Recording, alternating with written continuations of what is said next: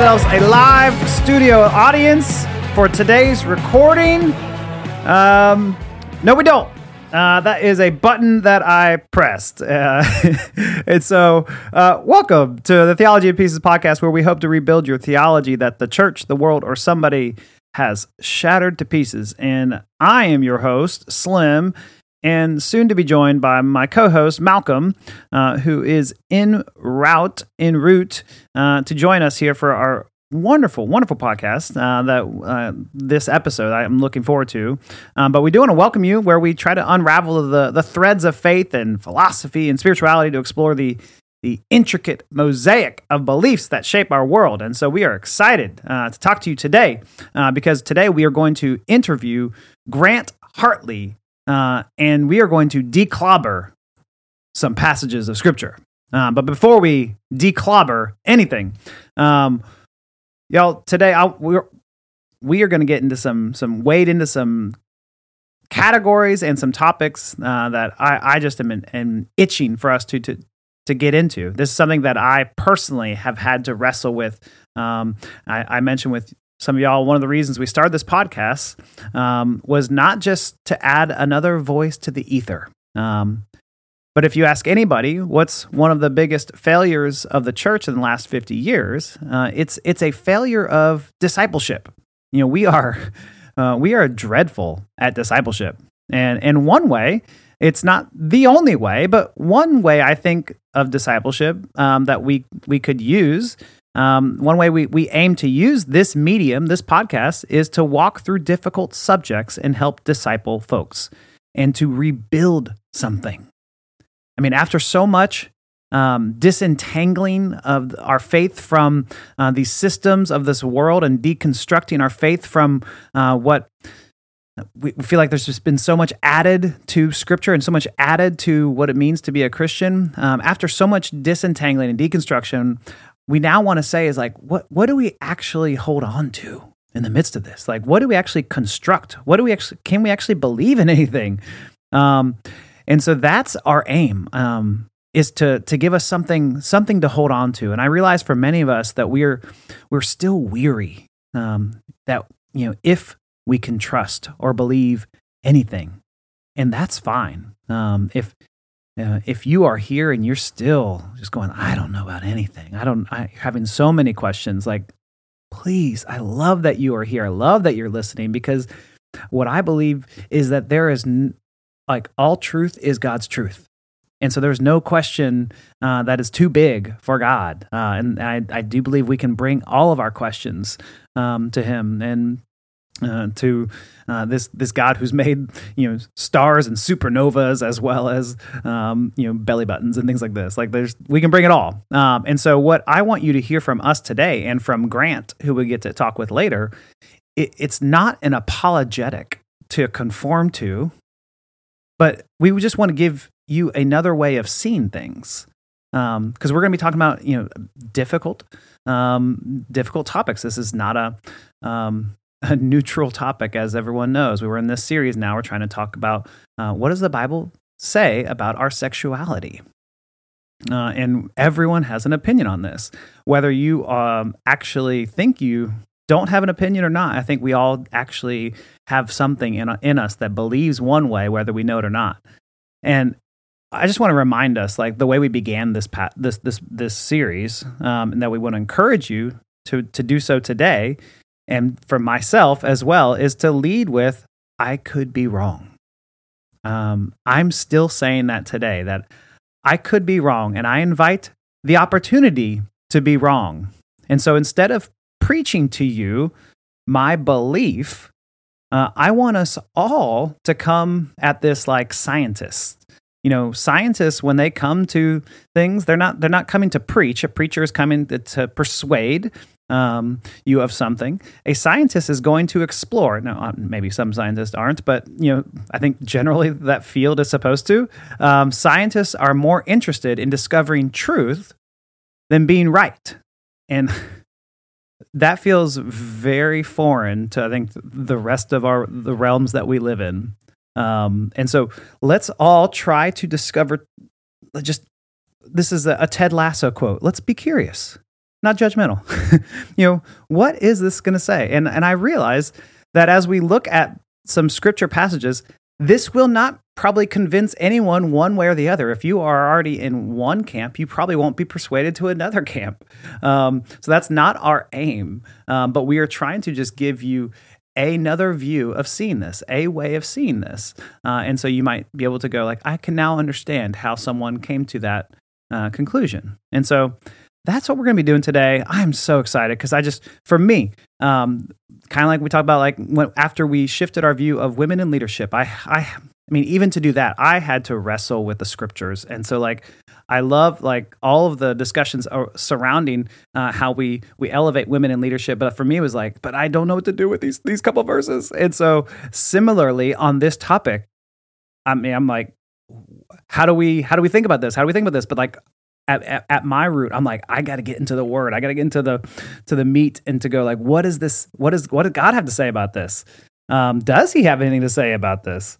Um, and so that's where I, am so excited uh, for us to, to, to talk about. But before we get there, some of y'all are wondering did I make it out alive from my um, quest to, to jump out of an airplane? And yes, yes, I did. Um, uh, I, I, turned 40 on Tuesday.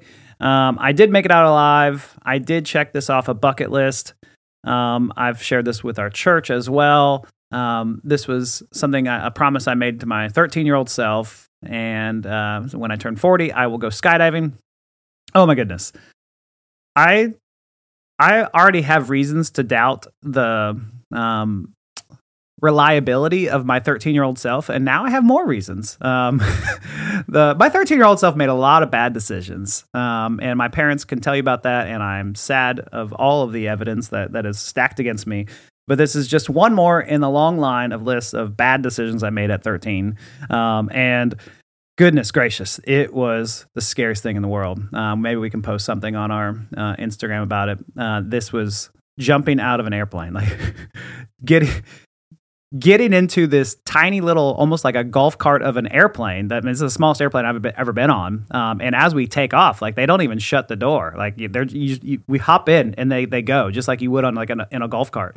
Um, and the, the door is up open 100 150 feet off the ground and finally they're like yeah maybe maybe maybe now we'll we'll close it um, and then they pop open the window and you after if you've ever been on planes you're like is this allowed like And so I'm just staring down at maybe like 300 feet now, going like, if I fall from this height, I'm dead.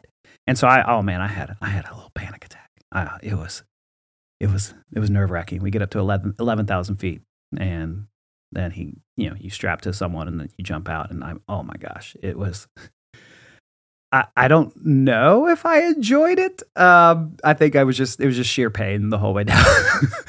there there was a moment where I was like, okay, this is gonna be great. This is gonna be great. Uh, but it's just it's just fear, uh, overwhelming fear of plummeting to the earth. And then I also I hate getting um, dizzy. So like like the teacups uh, at Disney um, also get me Disney uh, d- dizzy, uh, and so that uh, when the parachute came out. Um, even then, when you think now I'm safe, and I, I, had a little you know moment where I felt like that, but then the guide started doing tricks um, with me strapped to him, and so we were now we're doing spins in the air, and I'm like, I'm gonna throw up oh, everywhere. So. Um, it was it wasn't the best. Uh, it was.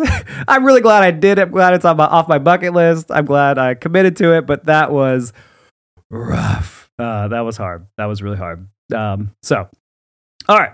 Uh, this next time, next thing we get to talk about here is uh, normally we, we jump into a little time for terrible tweets. But today, um, we are going to combine our terrible tweets uh, along with our thank you for writing in to hello at theologyinpieces.com. So, thank you for writing at hello at theologyinpieces.com. We, we encourage you to do so. Um, but we also want to say we got some thing, we got some room to grow. Um, we have we had uh, someone who wrote in, uh, and uh, I'll, I'll, read this. Uh, not in its entirety, but uh, here we go. This is this is from one of you, dear listeners. So thank you, thank you, thank you for writing in. He says, "Hey guys, I was listening to your podcast, and y'all uh, happened to bring up the sound of freedom in your discussion on horrible tweets. Um, Slim ended the segment in saying it was based on a QAnon's conspiracies. Uh, this breaks my heart, guys. Tim Ballard's Operation Underground Railroad has been fighting to end child trafficking since 2013. Work on the movie script started in 2015. QAnon wasn't even a thing until October of 2017. Please don't dismiss something that sheds light on one of the most evil practices in our world because the media shouting, Orange Man Bad wants to protect Team Blue from conspiracy theories by linking it to the Cheeto Jesus Saves Crowd. Y'all are all about justice and tell others to fight for the poor, the widow, the orphan. The makers of the Sound of Freedom want to end trafficking by bringing awareness through the most powerful medium of our age. Don't dismiss their work because people you agree or disagree with try to politicize it to protect their political idols. This movie doesn't even bring up politics, and the people of God should champion a righteous cause. So, one, oh my goodness. Thank you, thank you, thank you for just listening to uh, the podcast. And then also, I hope we get interactions like this. Like, I hope we can have more back and forth uh, through this medium because otherwise, as I said earlier, we are just speaking into the ether and no one wants that. That stinks. That's that's not that's not. I, I we want everyone longs for community. We want some feedback and some some back and forth because guess what? I could be wrong, as I said earlier, and I'll admit I was wrong. Let let me let me begin with what I what I found incredibly helpful from um, this this pushback and this critique. Um, first, Y'all, I, I have not seen the movie and I completely disregarded it. Uh, I wrote it off without ever having given it the time of day to investigate it. And and you know, know I would I would hate it if someone um, said something um, something so negative about our church without ever having stepped foot in it. In fact, people have, right? Um, it, and it's infuriating uh, when you hear things like that. You're like, you don't know us. How can you say something like that? Um, and so, you know, I, I completely own that. Um, I, I, I, have not seen the movie, and so uh, it, it was wrong for me to just completely disregard it like that. And so for that, I am sorry. Um, and also, I, I believe this dear writer is correct in that I was very dismissive of the entire project. Like, um, what if they are doing good and beautiful work?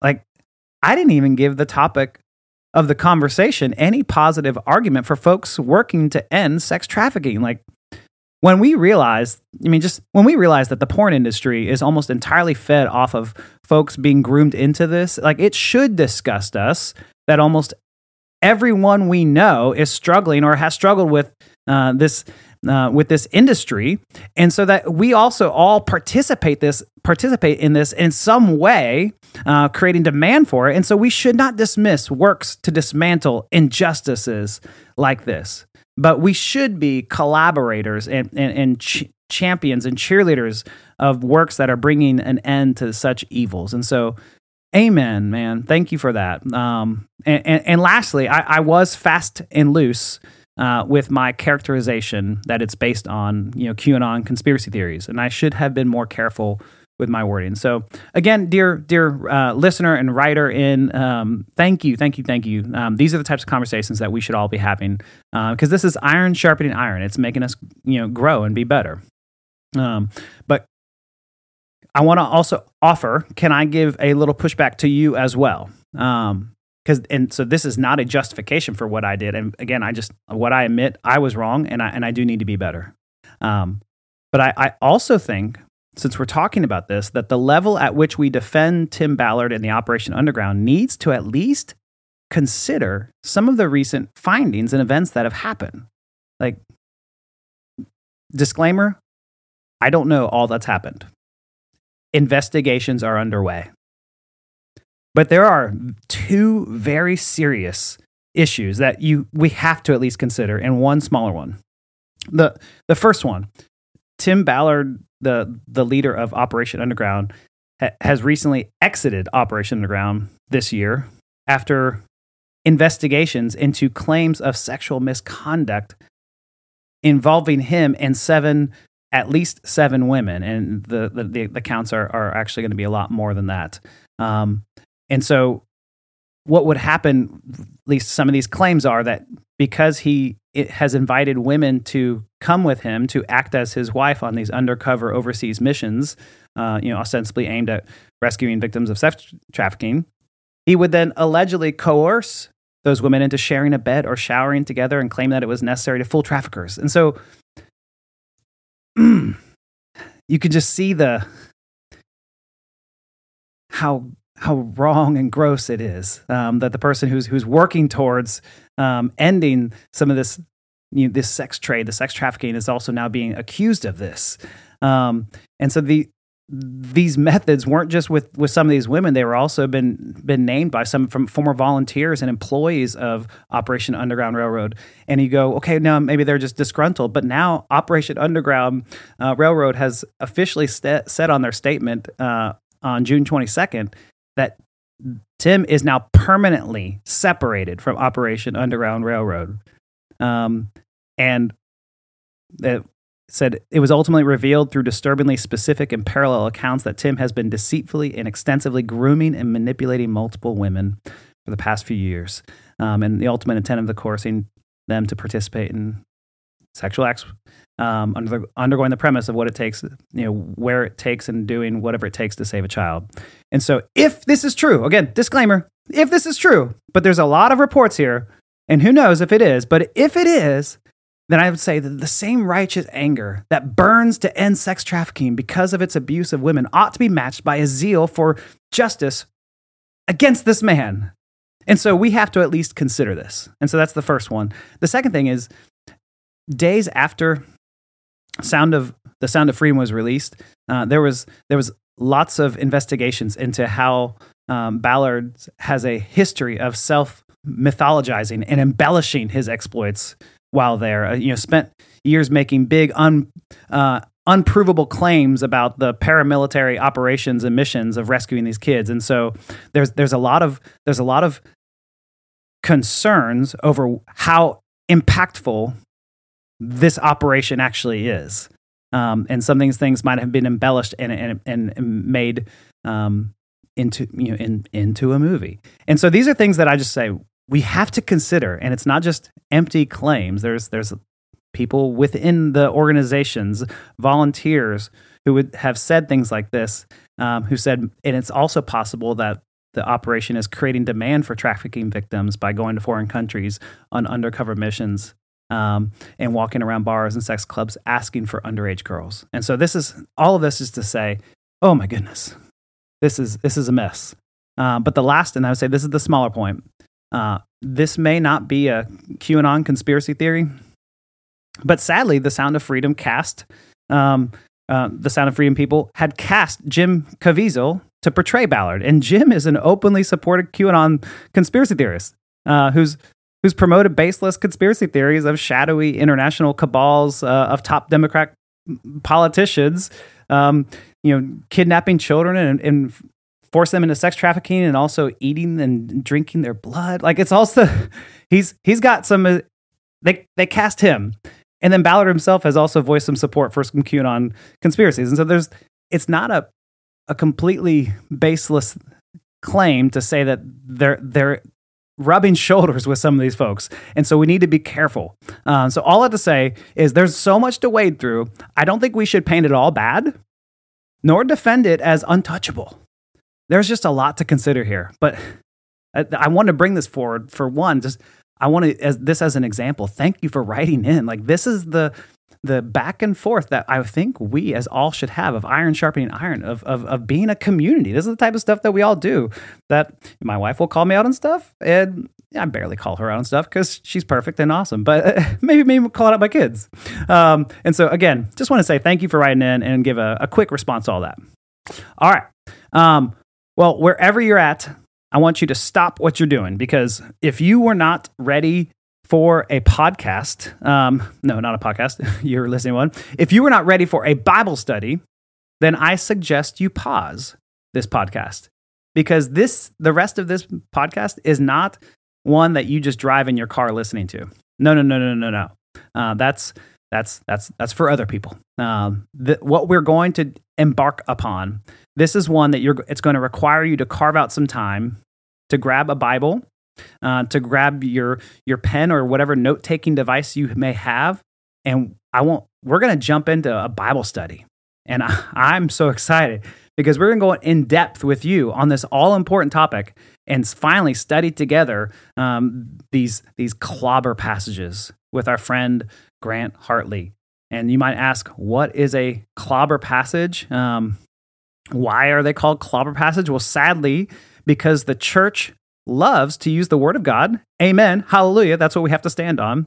But it it's also been the, the word of God has, has been known to become a sword to bludgeon instead of a scalpel to make incisions. A sword would be used to hurt or to inflict pain. A scalpel is used primarily to heal. And so, if you need to put a pacemaker in your heart, you need a scalpel to open it up, to put it in your chest, to insert the pacemaker, then stitch it shut, right? The goal is healing. And that's how scripture ought to be used. And so, I hate that we call these the clobber passages because I believe that all scripture is God's word and his word does not intend to clobber. But there are those who have used it this way. And so we still call them the clobber passages because that's what they've been used as, that's what they've been referred to. And so, will you join me as we talk with Grant Hartley to declobber some passages of Scripture?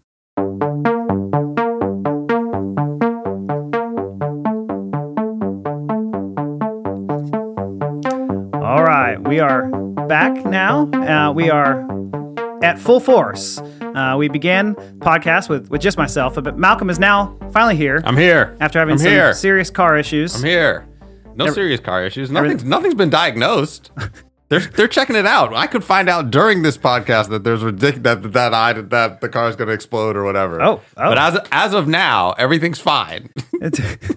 And j- in case you were wondering, Malcolm has named his car Storm. Storm is her name. from, from X Men. Uh so it's really it's really I think the Oh, don't pop my bubble. I thought col- this was from X Men. Well, uh, okay, now I have to remember the origin. Uh, The origin I thi- story. Because I, I, I'm pretty sure it's the like the color because it, it's a it's a blue color, but I forgot the like the way that it was advertised had something with Storm in the name. So I was like, let me just call just call my car Storm. Okay. Well, I, I'm going with Storm from X Men. Great, you can do that. So it's not really blue. It's kind of got the purplish, right?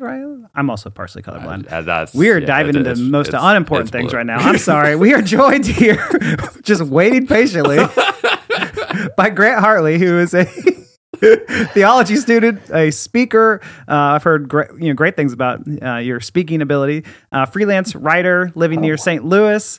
Uh, he, you grew up a Southern Baptist, spent several years working in the evangelical campus ministry before pursuing a theological education and eventually entering the Roman Catholic Church uh, a few years ago. He co hosts the, the Life on Side B podcast, which is fantastic. Highly recommend. We'll make sure we put uh, a link there in our show notes, uh, which facilitates conversations among Side B LGBTQ plus Christians.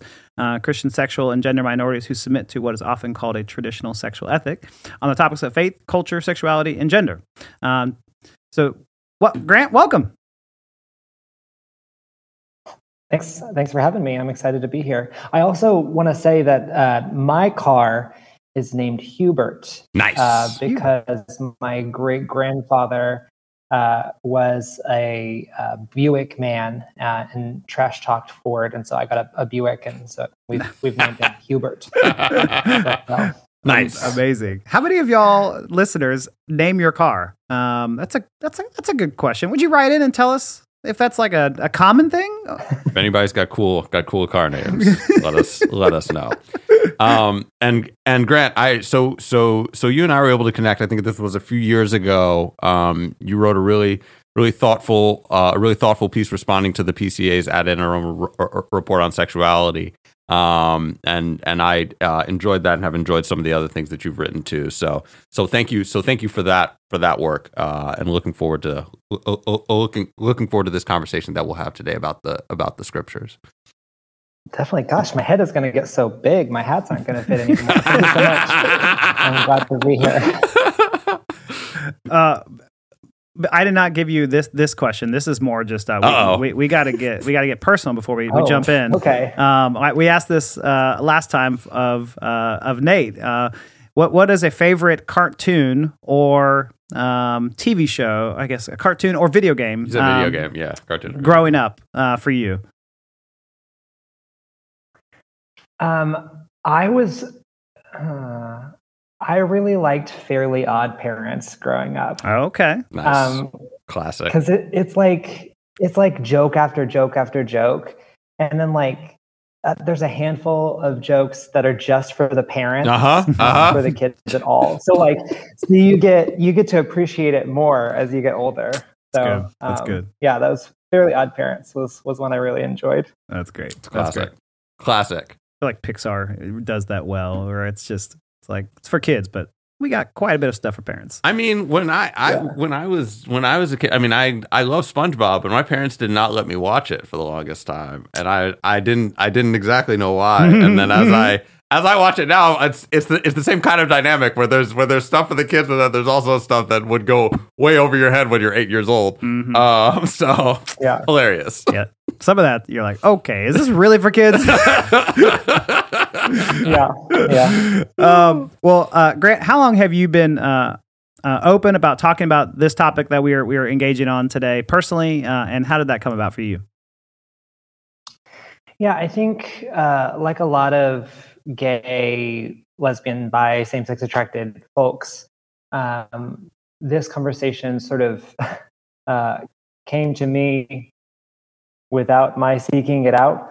Um, these were the kind of verses that were most often cited in reference um, to LGBTQ people, and so I sort of felt uh, felt it necessary uh, to look into them myself.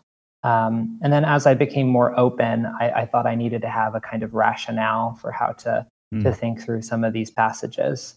So it's sort of been from the beginning of my my uh, faith, my journey of reconciling faith and sexuality. Hmm. Yeah. And and for um, I, I spoke a little bit about this before we have everyone here join us on on, on this, but um, for our listeners who may not be familiar, uh, could you explain what it, what clobber passages um, are and why we call it that? or why some Yeah, people why I'm some people sure call where them that. Thank you, thank you. Yeah. some people. I'm not sure where the phrase comes from. Um, I'm, I think it was um, a book many decades ago, sort of examining a handful of passages that talk um, about same-sex sexual activity, um, or or presumably uh, talk about same-sex sexual activity. Yeah. And so, uh, you know, there's Sodom and Gomorrah. There's uh, vice lists in First Corinthians and First Timothy, beginning of Romans, some of Levitical law code. Um, sometimes Jude uh, is brought in as well. Hmm. But um, yeah, that's why they're called that. They're the the passages that are used as often as weapons against Mhm. LGBTQ people. Yeah. Um, so Yeah. Yeah, well, I really appreciate you uh, coming on here and uh, the the the hope for this particular conversation is to kind of walk and wade through these uh, these passages. And so, as I told some uh, folks earlier, uh, that we're we're about to enter into a Bible study. Uh, this Dun, dun, is dun. this is a yeah, I, I, Dun, dun, I dun. personally, personally, um, you know, I I love listening to podcasts in the car while working out or wherever. Uh, we want you to pull over, get you know, start taking notes, Let's start the Bible. yeah, Yeah. start cross referencing all of that. Uh, we really do want this to be something that's really like meaty uh, and a- ability to to chew on um, these verses because I think, as you said, these these verses are so critical, and there's there's typically there's about six or so um, that people Mhm. usually point to, and we're gonna try to look at each of those, and um, and I want us to to declobber them, um, to to take some of the the fangs out that that that they might have, but also to to wrestle. You know, what does it actually say here? Um, and so absolutely. um, I would love to get more personal with you and, and go deeper on some of those other things, but I, I, we were like, We'll let- get there. We, we, we'll get there. We'll get there. We'll see what We're, we're excited to, to jump into Yeah, scripture it'll with all you. come out. Yeah, uh, yeah. In the conversation, it'll all come out. Yeah. Wonderful, wonderful. Um, so uh, the the six passages uh, that we're going to look at. Um, we're going to look at Genesis 19. Um, we're going to look at Leviticus 18, 22, uh, and chapter 20, 13. We're going to look at Romans 1, 26 through 27. We're going to look at 1 Corinthians 6, 9, and 1 Timothy 1, 10 um, are kind of the the main um, passages that people point to. And so, uh, if you want to write those down, hit stop, re- re- rewind, go back to those. But we're going to walk through them here, uh, you know, chapter or verse, verse by verse, and kind of walk walk through those here. Um, and so, um, Grant, what would you say uh, Genesis 19 has to say regarding uh, the conversation on LGBTQ plus? Yeah. Um, well, this is going to sound really strange, but um, through my study and reflection on the story of the destruction of Sodom and Gomorrah, which I think needs to be read in context with the previous chapter uh, and Abraham's hospitality toward the angelic visitors, mm. uh, I actually really, I'm a kind of fond of of the story. I think yeah. it has some really uh, interesting critiques to make. Um, but I mean, the shorter short answer is I don't think it says much about same sex sexual activity at all. Um, I think uh, the uh, the presence of same-sex sexual activity in the story is incidental. Mm. Uh, the story doesn't actually address the morality of same-sex sex. So that's that's the short answer. But I don't know if you have any specific questions of sort of how that plays out. Yeah, yeah, no, that's good. That's good. Which is so that that's so that's so fascinating, Grant. Especially because uh, especially because the hit the the pop the, the history of popular interpretation of that of that verse seems to suggest to everybody that that's what the whole thing is about. I mean, the very mm-hmm. language, mm-hmm. I mean, the yeah. very language of quote unquote sodomy comes from a particular a particular understanding of what's going on of what's going on in that in that text. Um, so it seems to be that what you're suggesting is that entire popular that that that that entire that entire kind of popular strain of of of interpretation seems to be wrong.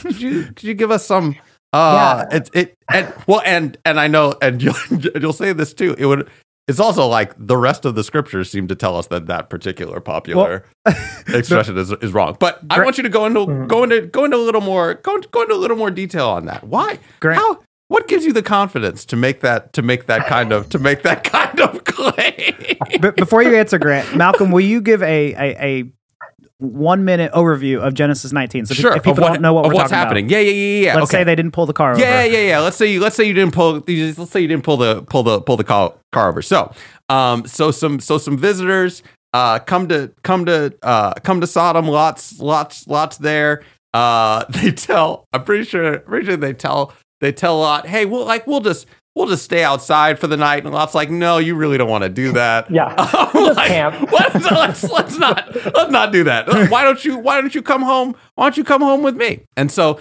and and he uh and it's and, and it's interesting. This is uh, and and and and Greg, you may say something about this later, but. Uh, when when when when the text describes kind of what Lot offers them food wise, it seems uh, more mm-hmm. more more meager than what Abraham offers offers them in the uh, uh, uh, uh mm-hmm. in the in the chapter prior, yes. but offers them that, and then and then I think it's it's it's later in the night. All like all of the men of the town come to the come to the house and are like, "Hey, mm-hmm. we saw we saw you had these we we saw you had these visitors. Bring them out so that we may know so that we may know them." Um, and Lot's like, no, don't, don't, don't mess with them. But I've got, I've got daughters. You can, you can, you can, you can, yeah. you can have them. Yeah. Which is like, it's a, it's he a, that. It, he, that's, that's what he says. Um, and mm then, um, but, but as a, but as a result of that exchange, um, these, these, these, these angelic visitors tell Lot and his family, look, uh, Sodom, Sodom and Gomorrah about to get destroyed. So y'all better, so y'all, so y'all better roll out. mm Um, but, um, but yeah, but the but the but the broad conversation is is around well, like why why are Sodom and Gomorrah destroyed? Um, and good. and the popular and and and as I was saying before, kind of the popular understanding is um, is that it's because of it's because of same sex sexual activity. But but as Grant I think has has has helpfully has helpfully uh, begun begun to make the argument that that may not actually be that's not the that's not the primary focus of, of that of that text, uh, perhaps at all. But if if that's not it, what's what's going on, Grant? Yeah, I think um, there's a couple flaws with the argument that the passage is about. It's primarily about same-sex sex. Um, so one of them is that every single person in the city comes to, to Lot's door. Um, every single man, young and old, is what Mhm. it says. Um, I don't think there's ever in the history of the world been a, an entirely gay city. Um, there's been a few contenders, I guess. Um, Fire Island, maybe, um, but it doesn't seem likely Mm, fair. Mm. that it's a whole bunch of gay people. Um, so if it's not a whole bunch of gay people, Mm. why are they Mm. wanting to quote unquote know these angelic visitors? Hmm.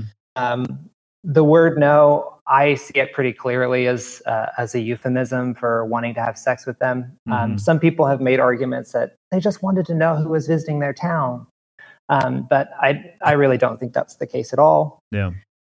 Um, so it just doesn't make sense of the passage for me. But Yeah.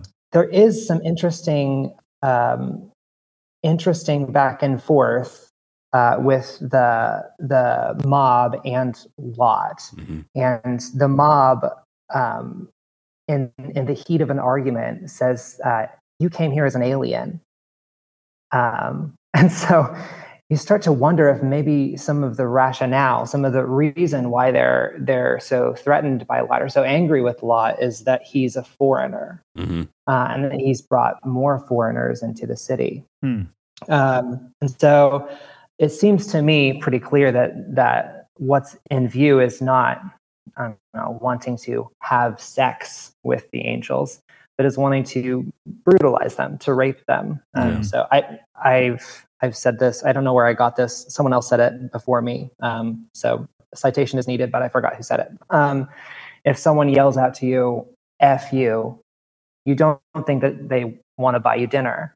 You know, like Mm. they're not they're not interested in wooing you. Right, they're interested in humiliating you. Right. So that's that's what I think is sort of going on in this passage, and especially if you look at it in light of um, the hospitality that Abraham shows the angelic visitors in the previous passage. Hmm. Um, one of the one of the interesting um, bits of interesting details is yeah, Lot's feast for for the angelic visitors is unleavened bread. Abraham, meanwhile, had all sorts of cakes and cheese and Mhm. and meat and um, I think it's um, maybe I've, I've stepped back a little bit, and, and I don't think it's necessarily indicative that he's not trying to be a good host um, or he's not trying hard enough. I think the angels came late at night, and he, it was probably a quick meal. But it is interesting that that Lot's um, Lot's hospitality is kind of implicitly contrasted with Abraham's hospitality. Yeah. Um, and then, and then he sort of utterly fails as a father in offering his daughters to the mob, um, which I think that is also an act of inhospitality. Um, Hmm. uh, Yeah. So yeah. I think inhospitality is a, a big theme there. Um, something else I've I've reflected on. I've read several commentaries um, on this passage, but some of them make make much of this idea of the door Hmm. um, being uh, the site of uh, the threat of violence Hmm. for, for the mob. Hmm. So it's sort of it becomes an image that implies rape again Hmm. Hmm. like the mob is sort of banging against the door and Lot has it closed. So Hmm. yeah, I, I- I don't see consensual same-sex sex there at all. I don't see any gay people there, Yeah. um, and that's that's sort of what later scripture says. Um, I think Ezekiel 16, Yeah. 49 to 50 he says, "This is why Sodom was destroyed." Isn't that helpful? Right? Bible says, "This- gotta gotta love it when the is the scripture answers our questions for us. and, and why is that? What did Ezekiel this is the 16 reason, say? actually. What was the what was it? Uh, it says Ezekiel 16. your, um, she and, Ezekiel 16, 49 to 50. She and her daughters had pride, excess of food, and prosperous ease, but did not aid the poor and needy. Hmm. They were haughty and did abominable things before me. Therefore, I removed them when I saw it. Um, wow. yeah, so I, I think that fits with Yeah. a, a mob coming to threaten to rape um, guests, honored Yeah. guests. So that's that's sort of my take. I also think that um, if you look at the passage, now people are probably wondering why I like this passage so much. Um, so um, I think the the angels, which is sort of how God is acting in the story, these angelic visitors. Hmm. Um, when the mob comes, the angels drag Lot out of the city. Hmm. um, he seems maddeningly ambivalent about leaving. Hmm. Um, and there's actually another interesting parallel. You know, Abraham Hmm. bargains bargains with the angels to to try and spare Sodom and Gomorrah. Hmm. Um, like, would you would you destroy the city if there were 40 righteous? Okay, Hmm. what about 30? yeah. What about 20? it just like keeps going down. And Lot makes a similar bargain with the angels, but the bargain is after the, the angels have dragged him out and said, "Okay, flee for the hills." He says, "Okay, can I can I go to this small city uh, that's nearby instead?" and they're like, "Fine, fine, go ahead." So it's another parallel between between Lot and Abraham. Yeah. Um, yes. so yeah, I think I think in hospitality and refusing to care for Yeah. uh, the poor and the needy, it's not just a, a- an imposition on the text. Um, I think that's that's the feeling that some more conservative um, thinkers uh, come away with when they hear more progressive thinkers talk about how this passage isn't about same-sex sex. They think, oh, they're letting these these cultural values, these social justice values, override the real meaning of the text. But I think if you look at the the text um, really closely, you'll see it all there. right. Um, so it's Yeah. really unfortunate that that Sodom has been linked with a certain kind of sex act Yeah. um, Yeah. because it's just and and then and it's extra it's extra frustrating when when people make an argument about what Sodom and Gomorrah means based on the word sodomy, Yeah. which is getting everything backwards. Right. Um, Right. Yep. Yep. Later connection. But- Yes. Yeah, and I, I almost hesitated to put this passage in our discussion because it's it's so clearly not a, ha- a part of this discussion, but because people have included It it so often, uh, it feels like we need to at least discuss it to to debunk it, to declobber it, um, because the emphasis Yeah. is so clearly on violent humiliation, uh, not sexual intimacy or pleasure. Um, the the men of Sodom wish to brutalize the angels, not seduce them. Um, and you know, as we said, Lot not only struggles to be hospitable for his guests, he fails to make his own house safe for his own children. Um, and so, um, you know, it's it's a passage clearly about rape and hospitality. Um, and Ezekiel, Yeah. as you mentioned, makes that abundantly clear. And so, if we are wondering if we're, as you said, going along with the culture, well, we're going along with Ezekiel. And yeah. and uh and briefly, if you want, comment on uh on why people like to try to bring Jude into this Jude into this passage Oh, yeah. too. Hmm. Um so Yeah. yeah, good, go ahead, go ahead, go ahead. Yeah, I've I've heard. Um, so I, I had written an article about Sodom and Gomorrah, uh, and sort of shared a lot of what I shared um, with you now. Um, and when that was when I tweeted that, I, I tweeted it several times. I don't know why. This is the one that I don't know why either. um, ended up blowing up, but it was wild Yeah. for days. Yeah. it was waves of of replies, but Hmm. several people quoted Jude, um, where it says, and let me find it. Um, Sodom and Gomorrah and the surrounding cities, which in the same manner as they indulged in sexual immorality and pursued unnatural lust, served as an example by undergoing a punishment of eternal fire. And so they zero in on this um, unnatural lust. Hmm. Uh, the problem is, unnatural lust is a translation of a phrase that isn't it doesn't doesn't seem as connected to same-sex sex Hmm. as unnatural lust, unnatural lust does. It's sarkos heteros, going after strange flesh, Hmm. other flesh. Um, heteros is where we get the word heterosexuality, actually. Hmm. So uh, I think Jude is really um, interested in the the unnatural sexual relationship between human beings and angels. Um, the whole beginning of of the letter of Jude is is about um, angels who do really awful things uh, Hmm. who deserve to be punished, and so that's sort of his.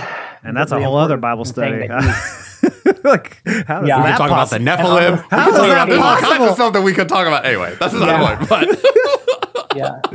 Tune in For next sure. time. but that's that that is that is that is helpful. That is helpful, Grant. Yeah. And I, and, and Yeah. I think and I think good uh, good good context for us to for us to think through, Yeah. particularly these texts. Yeah. Yeah. I mean, to be clear, there's there is another word. Um, I think it's porneia Mhm. um, in in Jude, and that is a really broad term. hmm So I suppose the author of Jude could have could have had same sex sex in mind when he said porneia, but something else he could have had in mind is rape. Yep. uh, and that seems to be the main the main focus of the passage. Yeah. So I, I find um, the citation of Jude to be pretty pretty unconvincing as well. Yeah. That's good. That's good. Good deal. All right, dear uh, Bible study listener, um, turn in your Bibles uh, to Leviticus, uh, everyone's favorite book of the Bible, uh, the one you, you meditate Yeah. on late at night uh, and quote to your children um, all the time. Mm-hmm. Uh, Leviticus eighteen twenty two. Uh, I'll read it to you all and um, get Grant's uh, response, uh, reaction to it. Um, the Leviticus eighteen twenty two says, "Do not have sexual relations with a man as one does with a woman. That is detestable." Um, other translations use the, the word abomination. Um, Mhm. what um how, how do you how do you respond to to this verse does this one uh is it like the the genesis 19 one or um would you see it differently Yeah, I think um, this this this passage and the one later in, in Leviticus 20 seem a lot more unqualified Hmm. um, in their um, in their prohibition of same sex sex, and they seem to be a lot more directly directly involved with the question of same sex sex than than Genesis 19. So I think it's it's a very different kind of conversation. Um, I think one of the things that often comes up in this conversation is the word abomination. Yeah. Mm. Yeah. Um, and some people think that the word abomination uh, is used to to to say that same-sex sex is somehow uniquely Mm. abhorrent, Mhm. uniquely detestable. Um, but that word isn't used just about super super detestable things. It's actually it's got a wide semantic range. I think I think shellfish are detestable if I'm not mistaken. Um, so A few other things, but So, shellfish shellfish is I one don't of them. I, yeah yeah, that's right plenty Yeah. plenty of things are abominations. So I don't think yeah the, the um, hebrew that word there is means is it's toava um, unique. and, and so that and it refers to any of these cultural taboos um um, you know, so to not follow these these practices like the other nations, um, and so Leviticus is all about what makes you clean before the Lord, um, and so if I were coming at this from a more affirming side, my my objection to this might be, um, how is this different than some of the other things, like you just said, like shellfish? Um, and it's only Mhm. uh, something that's specifically applied to Israel to make Israel unique. Um, um, it's it's a way to set them apart. Um, or you know, like mixing types of seeds when planting in the ground was uh, one of one of the, the laws. To to to not to even eat uh, with outsiders, um, um, you know, things like this, or mixing your clothing. Tova has is very far reaching. So to to your your point, uh, it is not a word that's meant to evoke subhuman or vile or anything like that. And I- I think it's a shame that we, we go there. We need to make sure we affirm the imago Dei and dignity in, in this regard. But then what does that mean for us? Yeah, I think um, looking at the immediate context of the verses, uh, it sexual sins seem to be like um, what the author is sort of grouping all these things together with the unifying theme of sexual sins. Um, so um, adultery is is in the verse one of the verses previously. child sacrifice is one of them. So I'm, I'm sure there might be a connection to sort of sexual sin there that I'm just not aware of, but it's bad. Um, Mhm.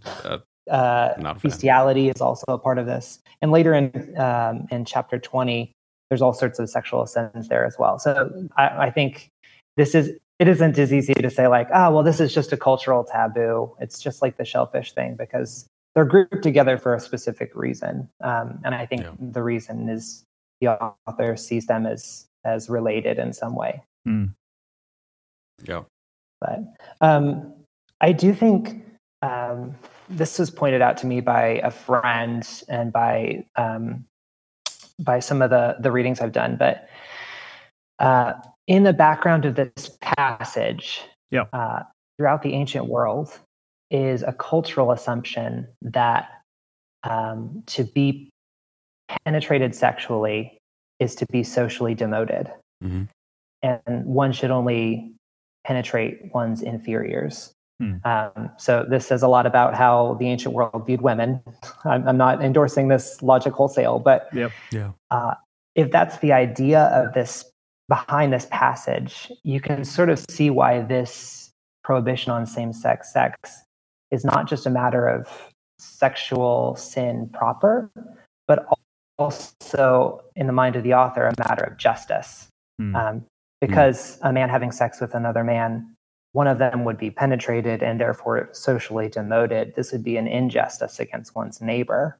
Hmm. Um, so that's, I think, some of the rationale behind Mhm. behind these statements. Um, I also think um, this is not an interpretation so much as registering my own my own emotional response.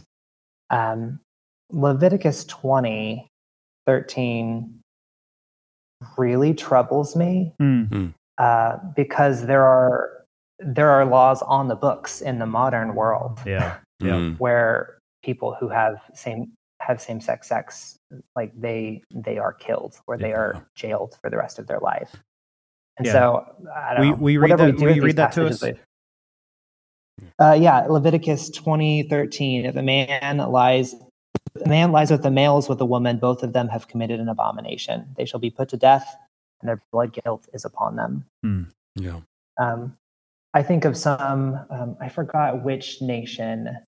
Um, I think it's Uganda, Mhm. um, where there are there are laws like this on the books, and in some ways, it's actually supported by the Christian presence in Uganda Mhm. Yeah. um, which I think is especially um, especially frightening.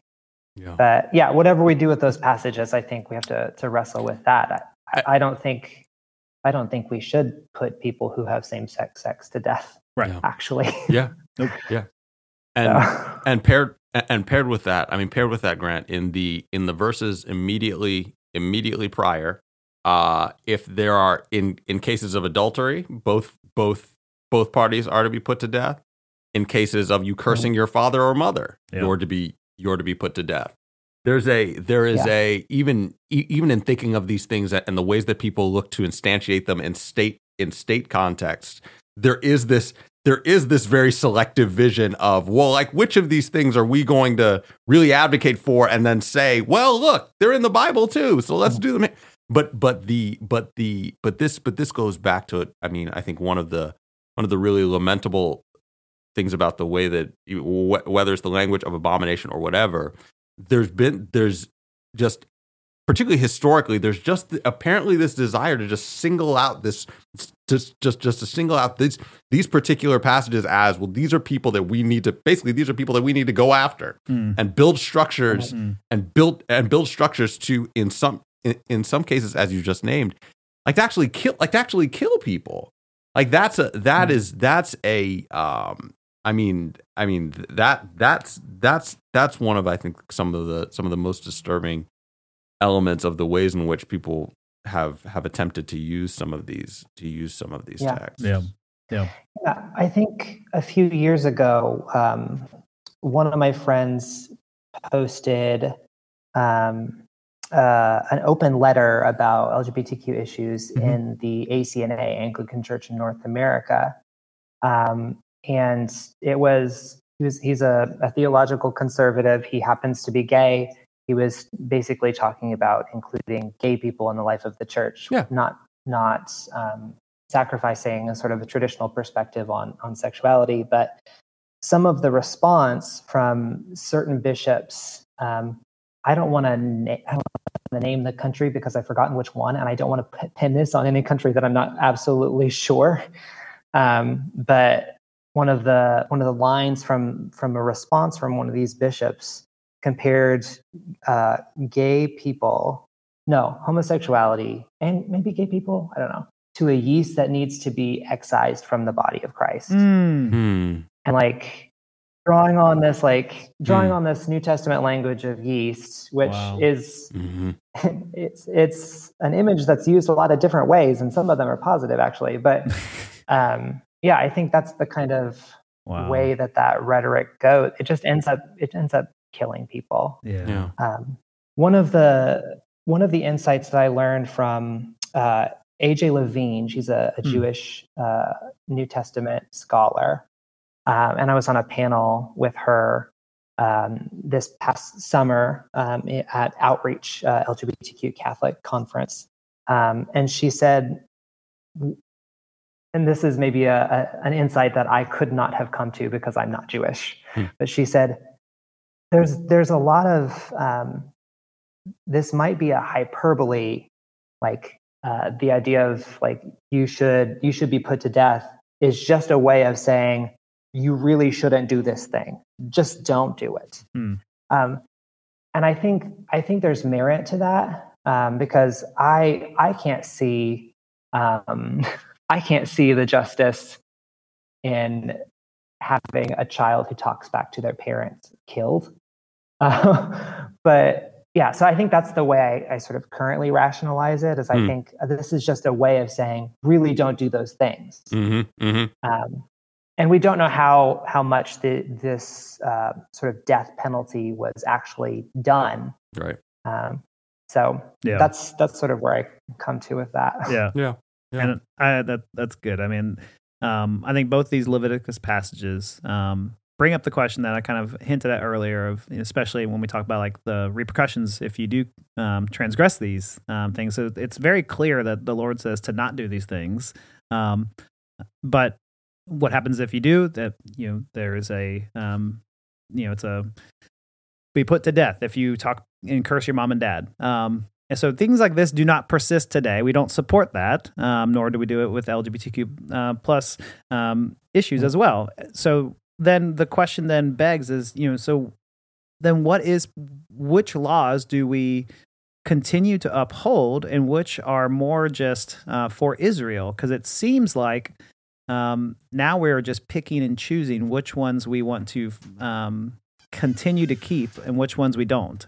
Um, and that's where I think that that that is a I think it's a fair like I, I understand the argument. I'm like that that yeah that that that seems Yeah. compelling. Um, but one one thing that someone um, reached you know had had said to me about this when I was kind of asking these questions is I mean if you do look at the Leviticus passages, um, yes they are trying to distinguish Israel from other nations.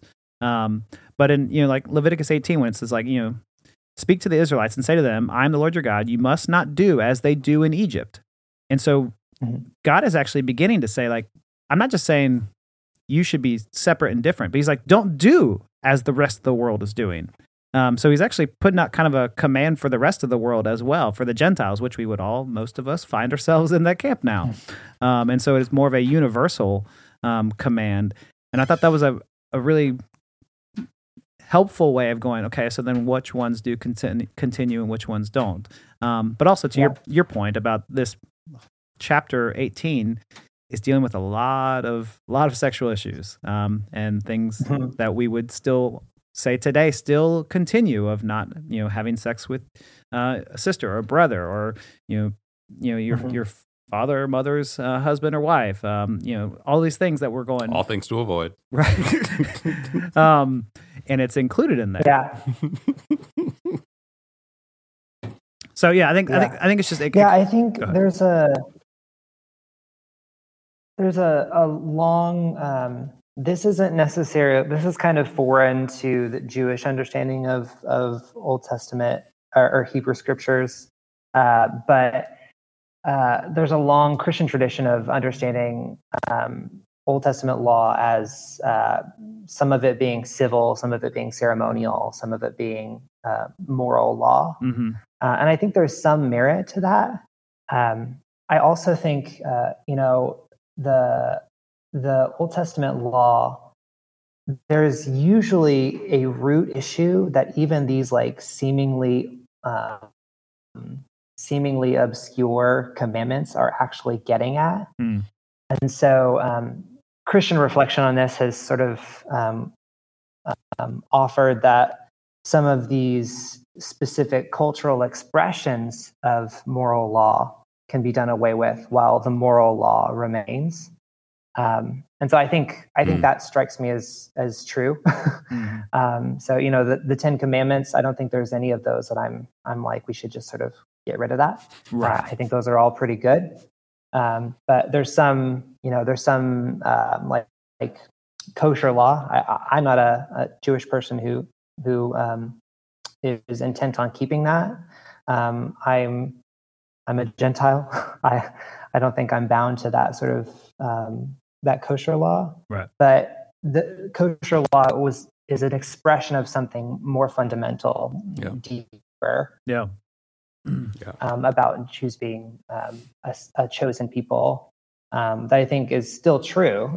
Yeah. Yeah. um, but e- even as the superficial things sort of fade away. But Yeah. I mean, I think I don't You're know if in- that made any sense. I just kind of rambled. no, it's No, good. and you're in and you're in good company, particularly in thinking about the food laws, because that's that's also an explicit uh, an explicit biblical allowance that we're given by by Christ too when he when he when he reveals to Peter, look, don't call Yeah. don't call unclean what I've what I've what I've made clean. Not only talking about the the the the grafting in of the Gentiles into this into this story, um, but also included in that, I mean the like the image that he uses is is food. Like there's this there's Yeah. this tablecloth of of of, Yeah. of of food.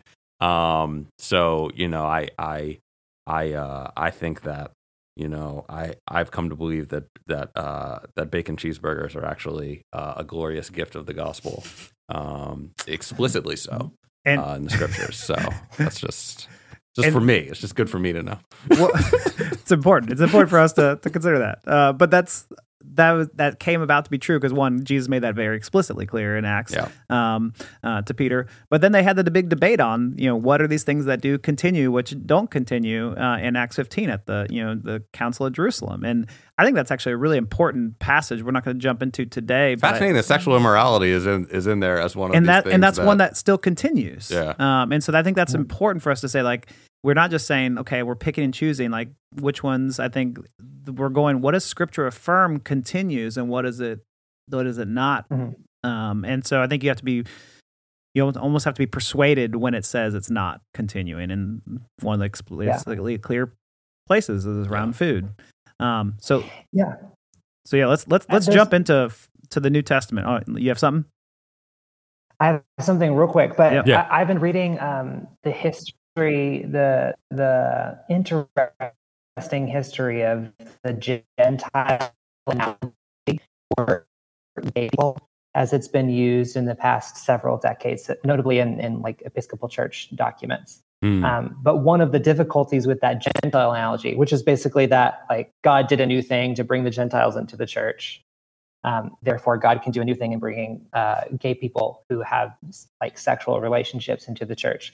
Hmm. One of the problems with that is the what you do with kosher law in that analogy. Um, so kosher law, um, like there's no category in this debate about same-sex sex uh, for a kind of law that is important for some people to follow and not other people to follow. Mhm. But that is precisely what's happening with kosher law Mm. Yeah. in the New Testament. And so it's one of the, the difficulties um, with Mm. that Gentile analogy. I listen, I love I love the Gentile analogy used in in some ways. I know that there's been some speakers at Revoice, for instance, who've Mm. drawn on this analogy of uh, Jewish Gentile relations and Mm. uh, gay and straight relations. and I think that can be proved pretty illuminating. But you know, with every analogy, the analogy breaks down eventually. You just got to find out where it breaks down. So Yeah, that's one of the ways it breaks down. Absolutely right. That's good. All right. Well, if you're a um, if you're counting, we've we've we've just gone through three uh, passages, uh, the Genesis 19, which we won't consider part of the the, the canon of these. Uh, uh, we we're we we there's really five verses that we will will, will cover, um, and we're we're we're two of the five uh, through now, um, and so now we're we're jumping in the New Testament, and if you are um, someone who says these the New Testament and Old Testament are so separate, um, I don't care what the Old Testament says. Uh, one, I would say you're wrong, uh, and uh, there is one story being written together. Um, but two, uh, let's say that's where you find yourself, and that's for a different podcast. Um, let's now look at the New Testament's um, arguments around this, and the, those those the, the first one I want to look at is the Romans passage that.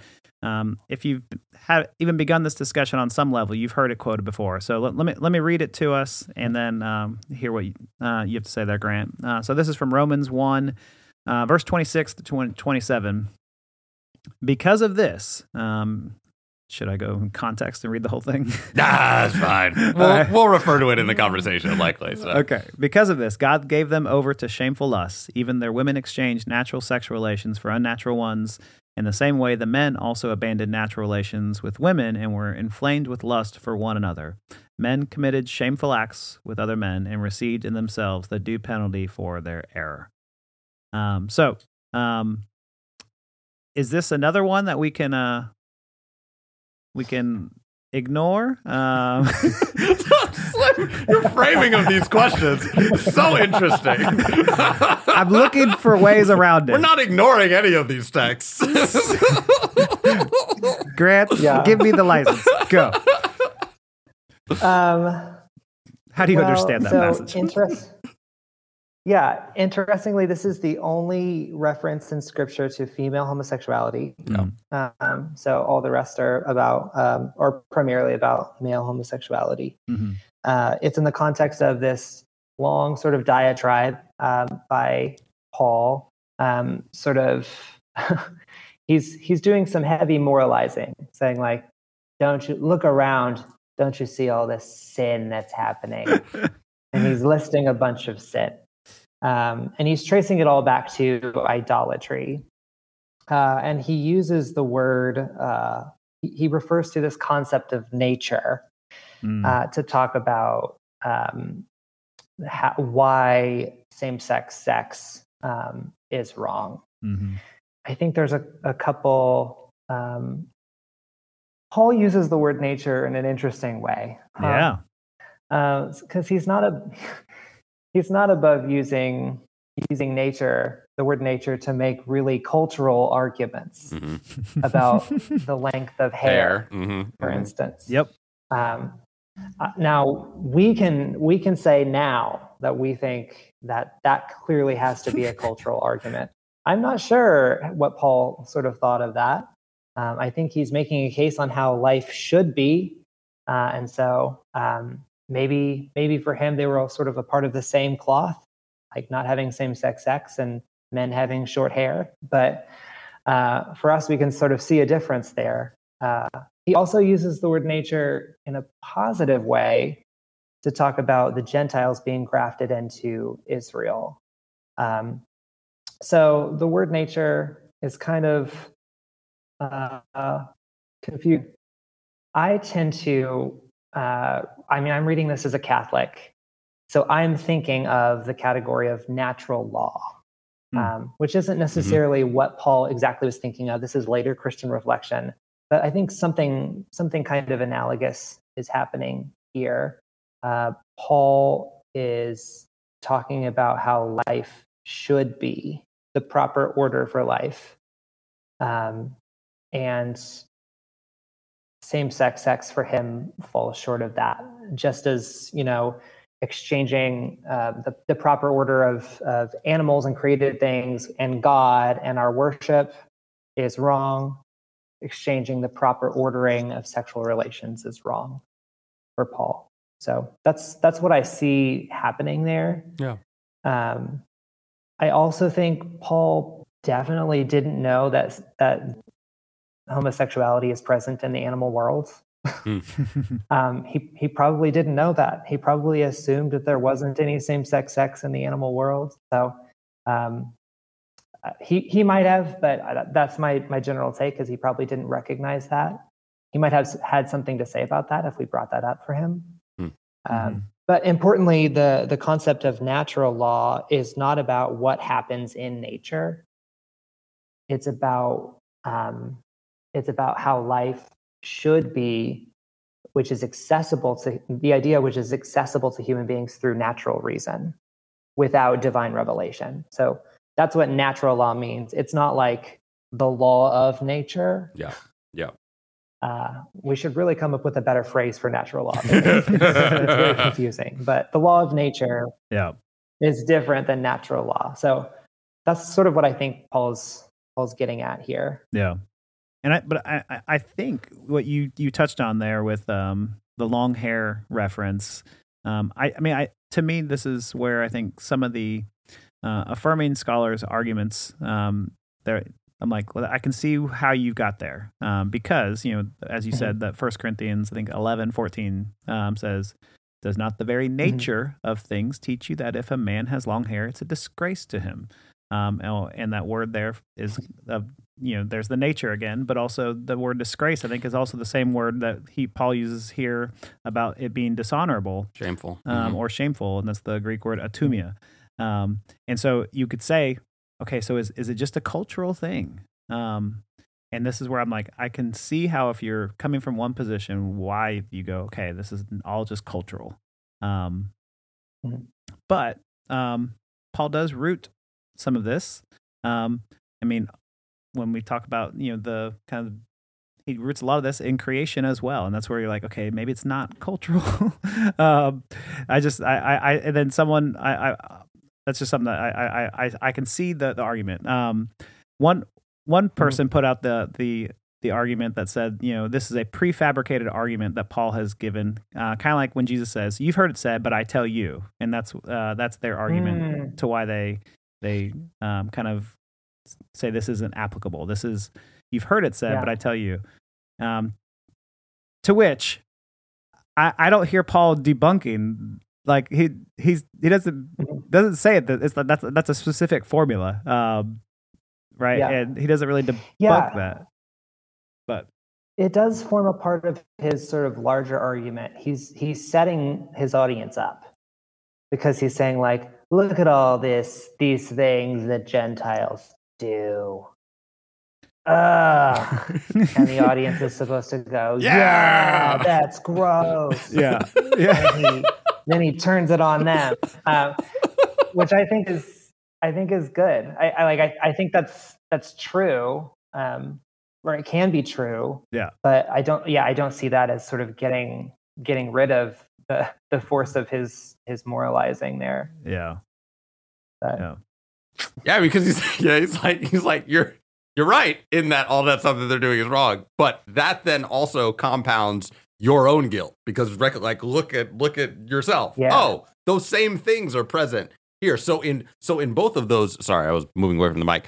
Uh, so so in but in but in but in both of those, what I mean, what binds what also what binds them together though, that moralizing kind of still still still continues in both. It's yeah. look at all that sin around you, and you're like, ah, rah, rah. hey. Also, though, like look at you though. That that same sin is right there.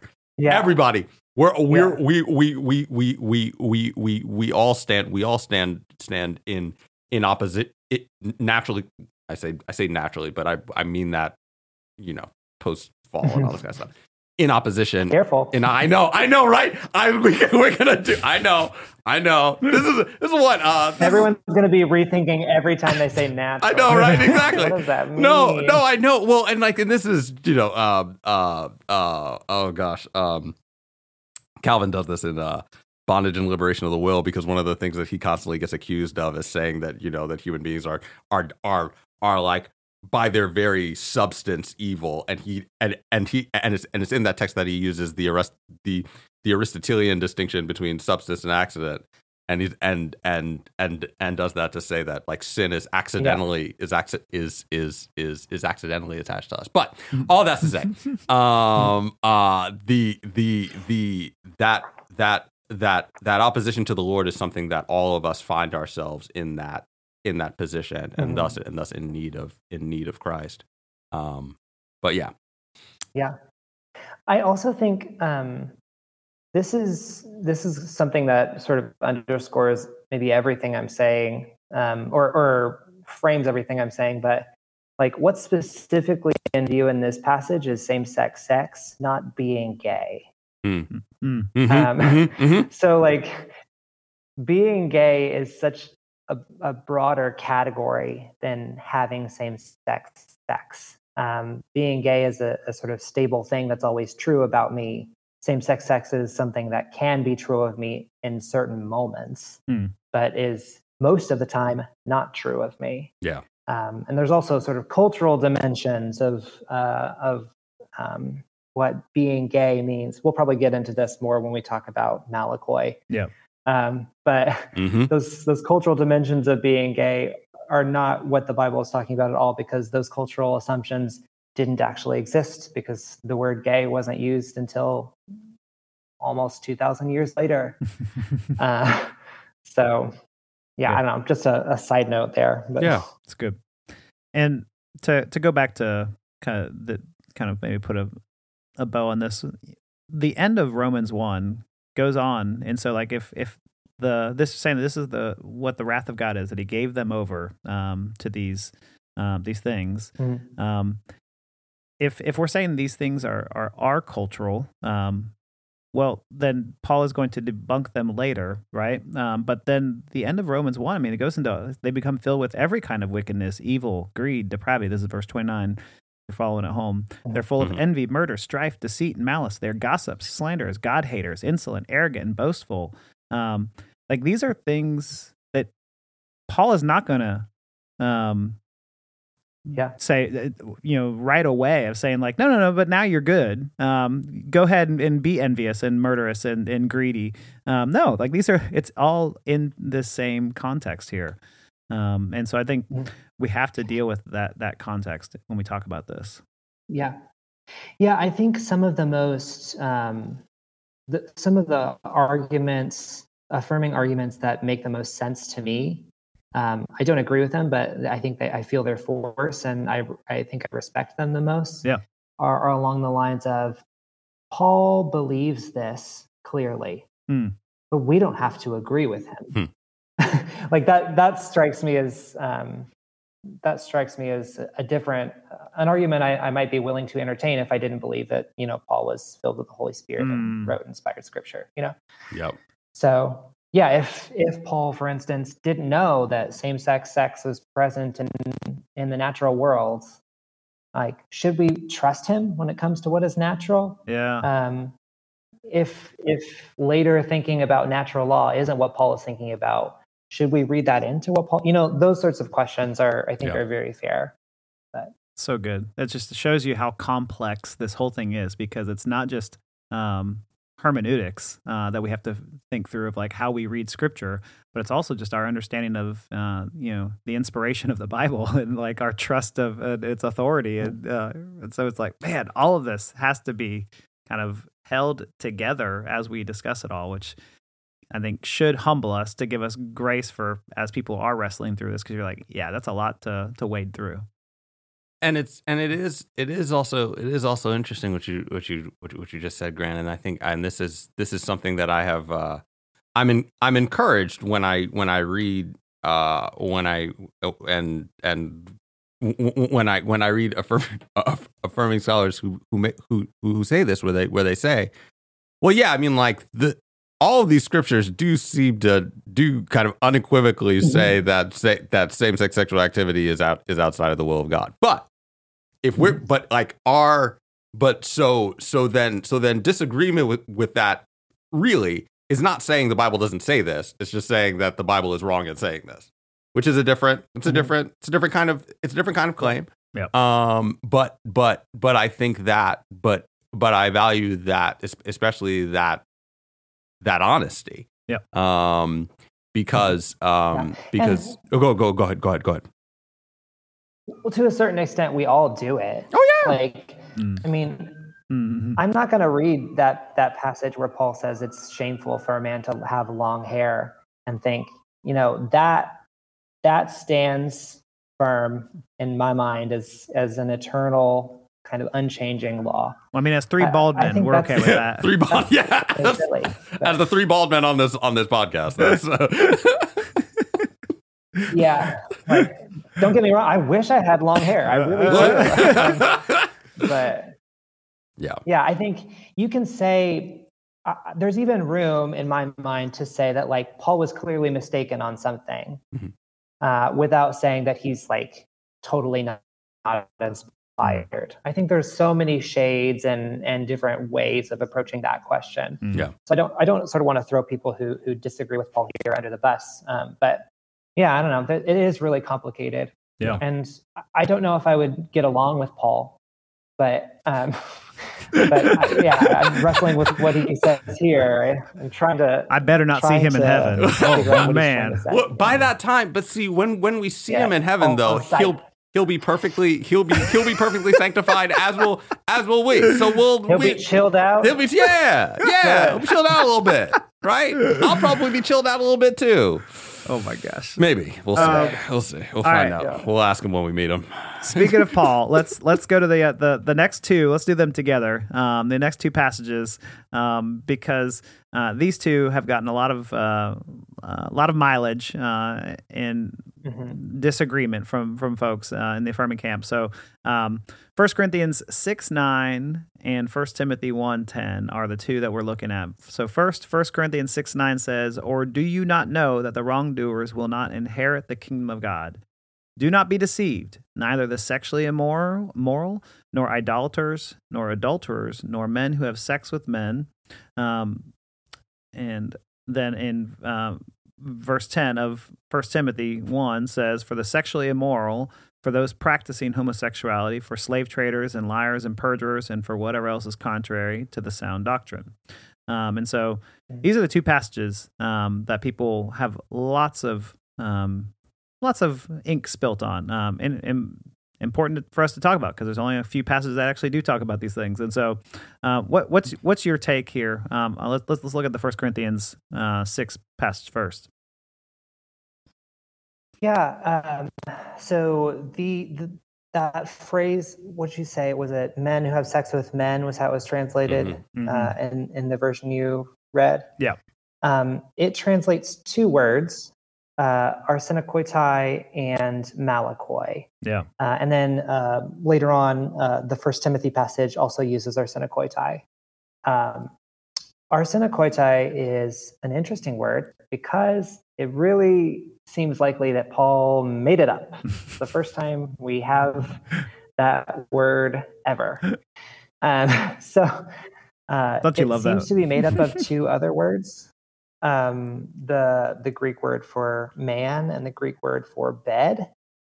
Um, so, So some man bed. um, some yeah, man man bedders. Man betters.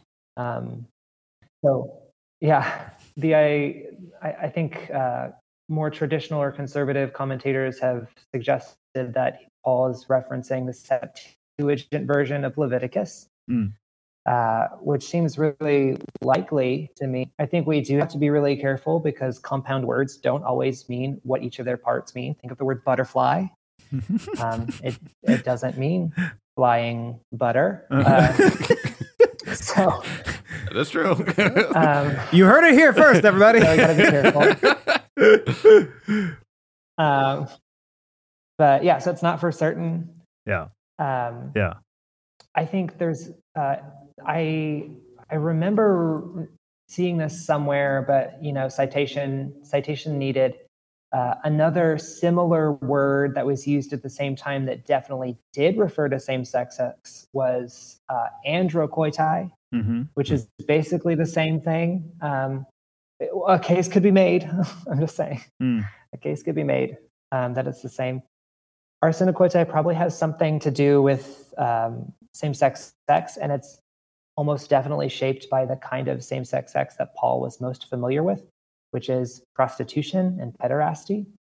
Um, but interestingly, Paul doesn't use um, the specific Greek words that would be used to describe passive and active partners in a pederastic relationship. Mm-hmm. There are words for that, and Paul chooses not to use those. Paul chooses to use this word, which he makes up. Um, so, yeah, I think I find the, the argument that he's he's referring to the Septuagint to be pretty persuasive. Mm. Um, but I can understand why someone would not not buy that so easily. Yeah, I mean, I think the um, the common um, objection that I've heard, and we've even heard, um, you know, when people we've talked to about this, uh, whenever we refer to the First Corinthians six or First Timothy one passage, anytime we're referring to Paul's um, understanding of people who um, same sex attraction or gay, lesbian, is that he doesn't have a framework for a healthy uh, homosexual relationship in his mind.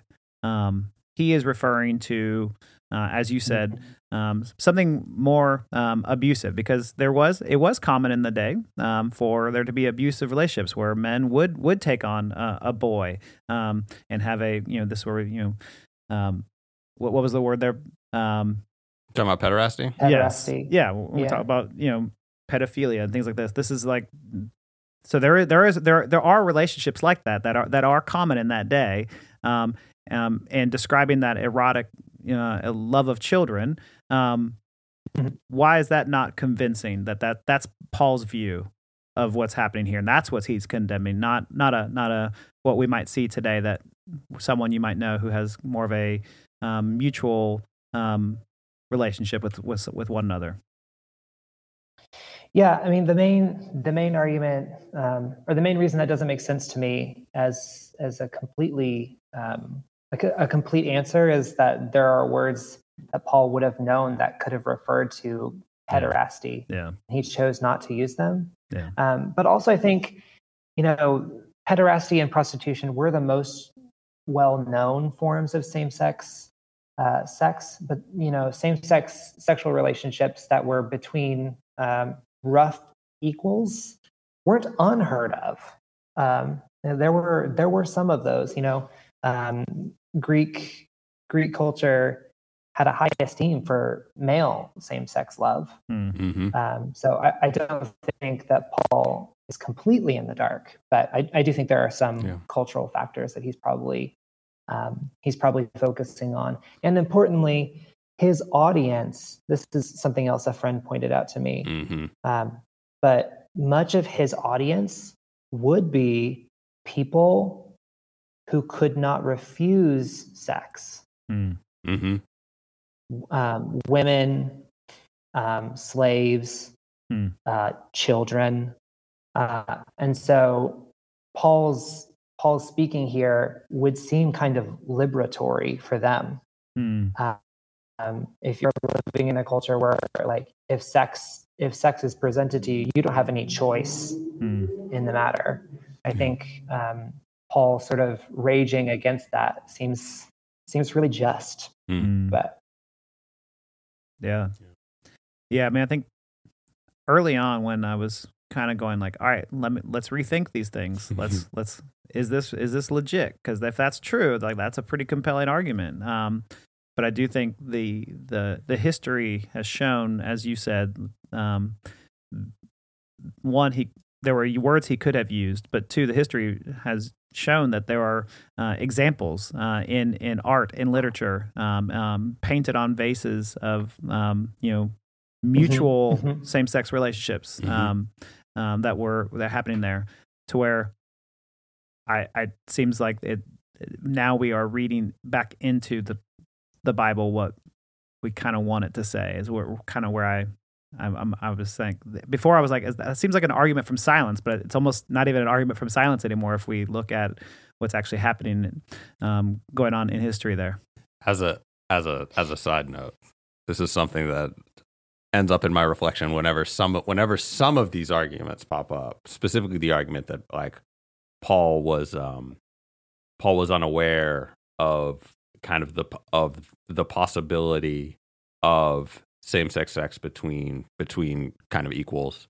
Um, my thing is also like we don't uh uh we we we human beings are very creative uh about their uh sexual lives so like there are there are, there are very few uh basically basically to say that to say that he was unaware of this possibility i mean like we didn't like make it up Mm. like this is something that people have Mm. been doing like people have been doing it for a while like not just in Yeah. not just not just in Paul's day, but like in just in human soci- in human society. The um uh and so like so and this and this goes back to uh, kind of some of I mean some of the other some of the other texts that we've that we've talked about to to understand that as a as a more as a more general as a more general statement about sexual activity rather than one that's just reduced to these particular contexts. Um, it seems to it seems to make at least at least to me it seems to make more it seems to make more sense in that in that context. Yeah. Um, because and also like in the and and you know and it's and, and it's interesting as we just talked about Romans that that that that that, that that's the only that that's the only instance where um where where where female same same sex sexual activity is is is is referred to. Um but but I think there's a way to understand even the text that we've been talking about as um as as more as more general. Um and perhaps speaking to something and and perhaps speaking to something deeper but we may get to that we may we may get to that later but That's good. That's good. Um, well, th- those are kind of the the main five that that people refer to plus one. Um, uh, and but I want to ask you: is is there other places, Grant? that- Oh, go ahead. well, there's, You're freezing. there's one more word there in, in Corinthians uh, 6 9, malakoi. mm-hmm. Yeah. Oh, Yep. can you hear me now? yep there you go you're, you're you're here let's talk let's talk about Malakoi Perfect. Um, yeah. In, in that first nine, um, called uh, malakoi, and malakoi just means soft. Mm-hmm. Um, so it often gets translated as effeminate. Mhm. Um, I think that what Paul has in mind here, um, based on how that word is used elsewhere, I mean, it's used of like fabric. It's it's basically like a, a really similar word to our English, soft. Hmm. But I think the idea is moral softness, Hmm. moral laxity, uh, and so um, men who have who would have a lot of sex with women could be called Hmm. so it's this idea that like Hmm. you're too drawn to drawn to the essential um, so extreme sex on the brain is sort of what that means um, so i don't think that has anything specifically to do with same-sex sex but Hmm. it, it could um, you know there could be um, some of that in mind Hmm. but Yeah. yeah, it's it, it's not a slam dunk for me. Yeah, that's good. That's good.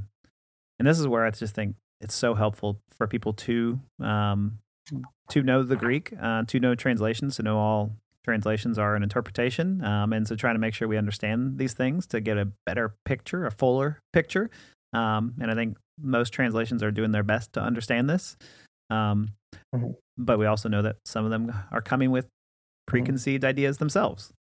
Um, so, um, well, where Yeah. else? Where else would you look, Grant? Uh, if you uh, you um, maybe you have, and you're like, where else would you know would I go to to help me understand this whole um, discussion a little bit better uh, that are outside of these kind of typical verses? Is there um, one or two other places that you you would look that aren't necessarily explicitly talking about um, same sex attraction, uh, homosexuality?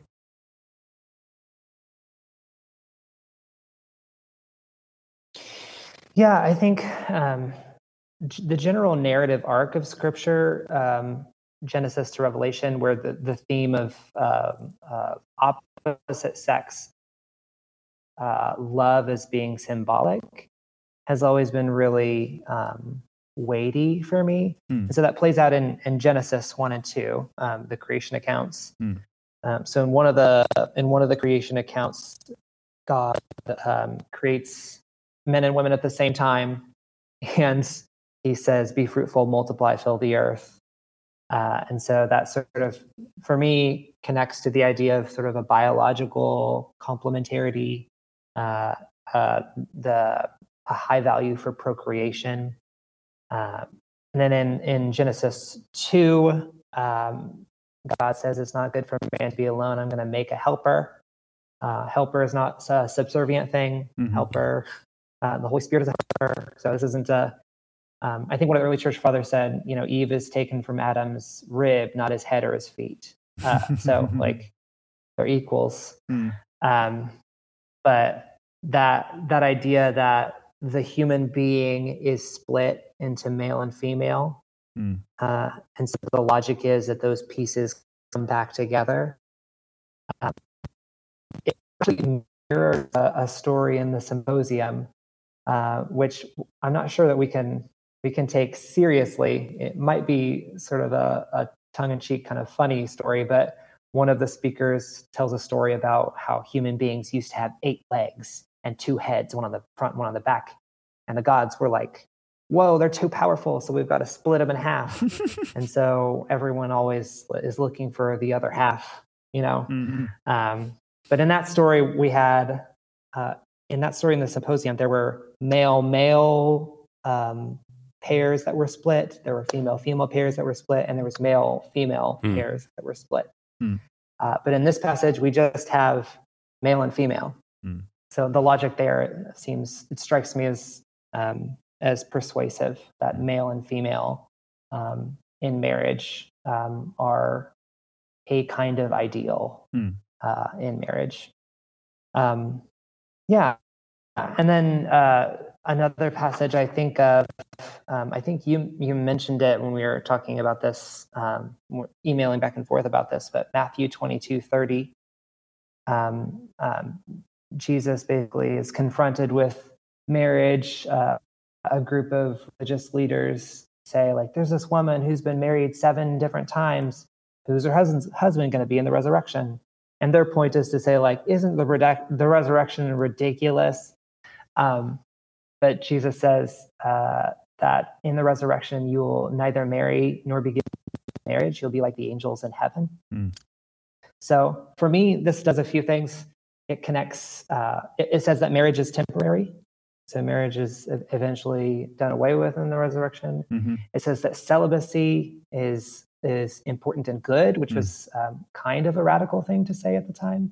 Yeah. Um, yeah. the root for celibacy uh, comes from the same root as uh, celestial. Mhm.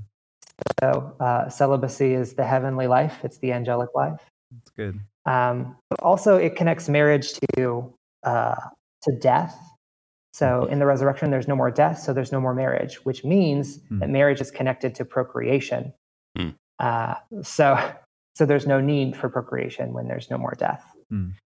So that that sort of interconnect all those meanings really for Hmm. me stress the connection between opposite sex marriage procreation uh, and you know sort of sexual sexual sin they sort of make the, Hmm. all that kind of clear for me Hmm.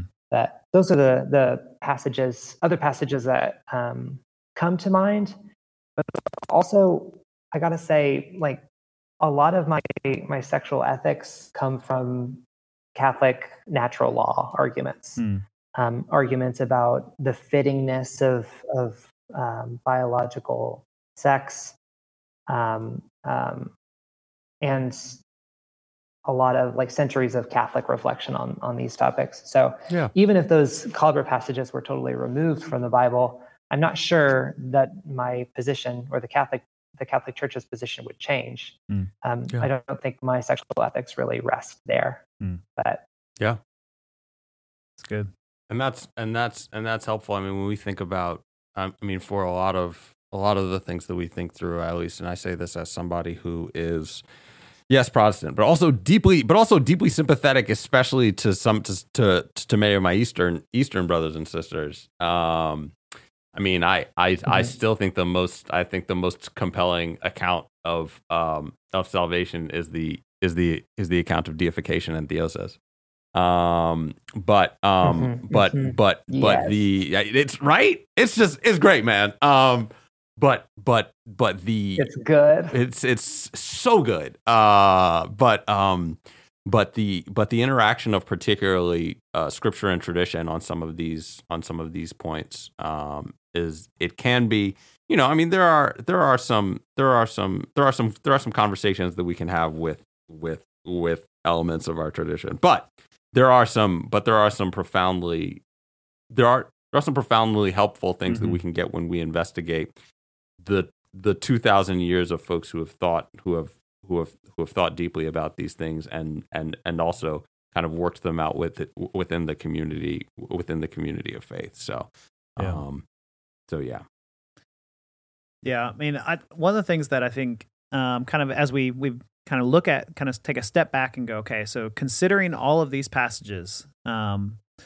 now what do we think? Um, and I think what's clear for me is, without a doubt, all all five are are condemning it in some way. Um, and then someone might condemning it Uh, it as in what son condemning. Uh, what is That's the important. what is the So what is the it what is the it Thank that we're talking about here Thank you.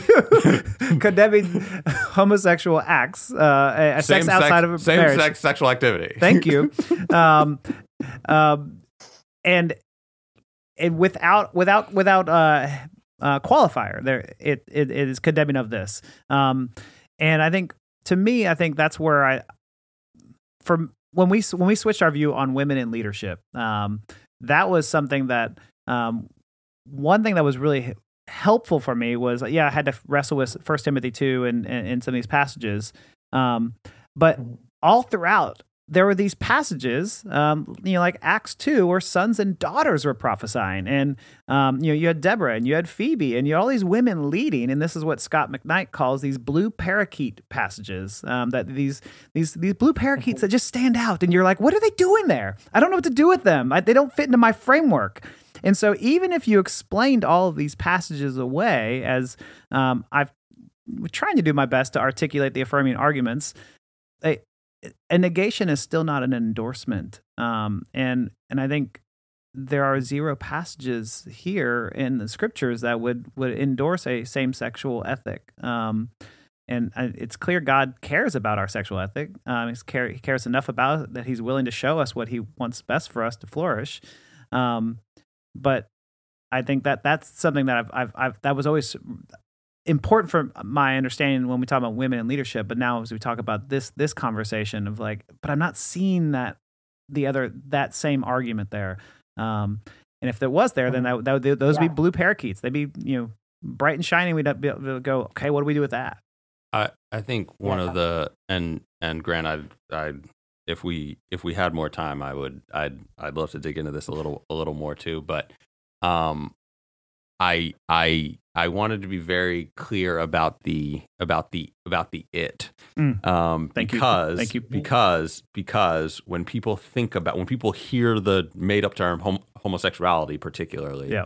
they'll they'll there's there's a there's a the what what people will what people will do sloppily is they will say that this is a that the that the scriptures that we read are blanket condemnations of people who have a particular sexual orientation. Mm. And that's and that's not what any of these that's not what any of these texts are about. These texts are these texts are about same-sex sexual activity. But that also that also opens up a conversation that and I and I think this is something this is something that Grant has also spent some time talking about. Like gay people actually have a per, a a like like have have particular things to actually add to the church. Mm.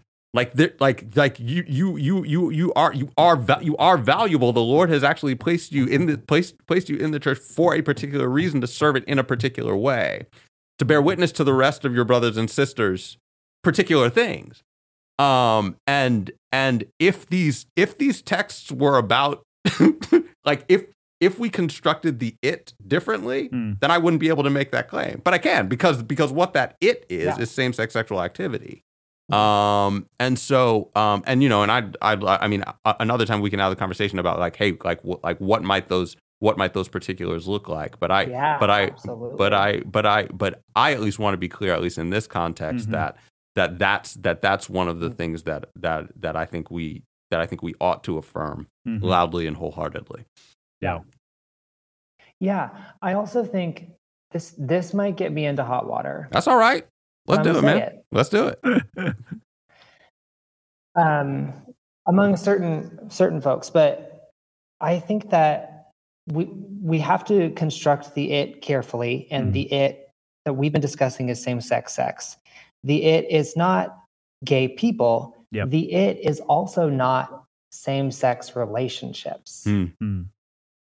because because there are like i it is it is by no means common but i i know people who are in committed covenantal relationships with a person of the same sex Mm. that are not sexual Mm. Mm. and that are important in their lives and that are sanctifying and i'm, I'm blessed by their ministry Yeah. but that that also allows us to say that same-sex couples whether they are are um, they affirm a, a traditional sexual ethic or they have a more progressive sexual ethic they like their relationship can be good.